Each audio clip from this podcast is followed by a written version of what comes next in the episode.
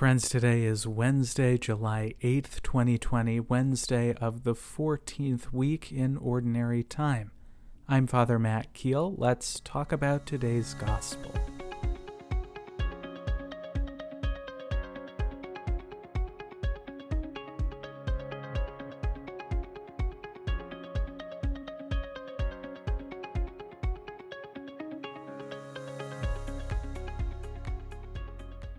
All right, well, today's gospel passage comes from Matthew chapter 10, verses 1 to 7. Jesus summoned his twelve disciples and gave them authority over unclean spirits to drive them out and to cure every disease and every illness. The names of the twelve apostles are these first Simon, called Peter, and his brother Andrew, James, the son of Zebedee, and his brother John. Philip and Bartholomew, Thomas and Matthew the tax collector, James the son of Alphaeus and Thaddeus, Simon the Cananean, and Judas Iscariot who betrayed Jesus.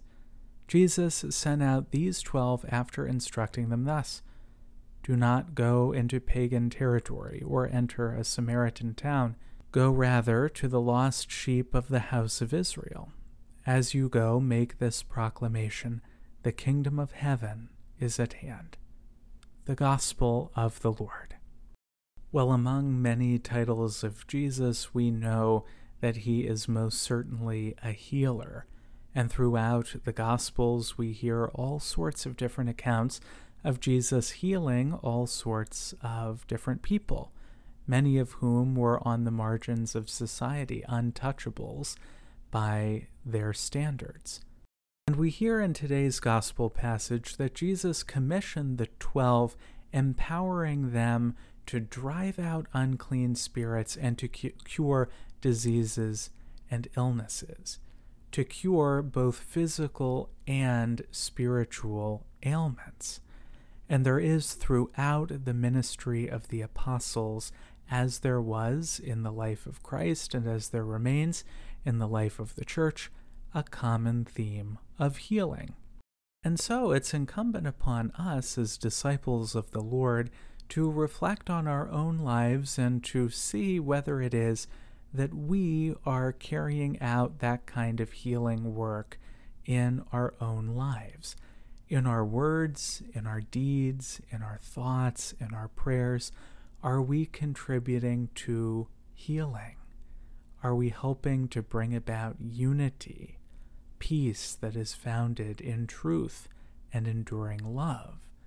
One of the very earliest, most ancient signs of the church was and remains her love, her care for those on the margins, our sense of communion that brings everyone together, not in a superficial or kind of Pollyanna ish way, but that is deep and real and guided by, inspired by the love and the unity that flows from God.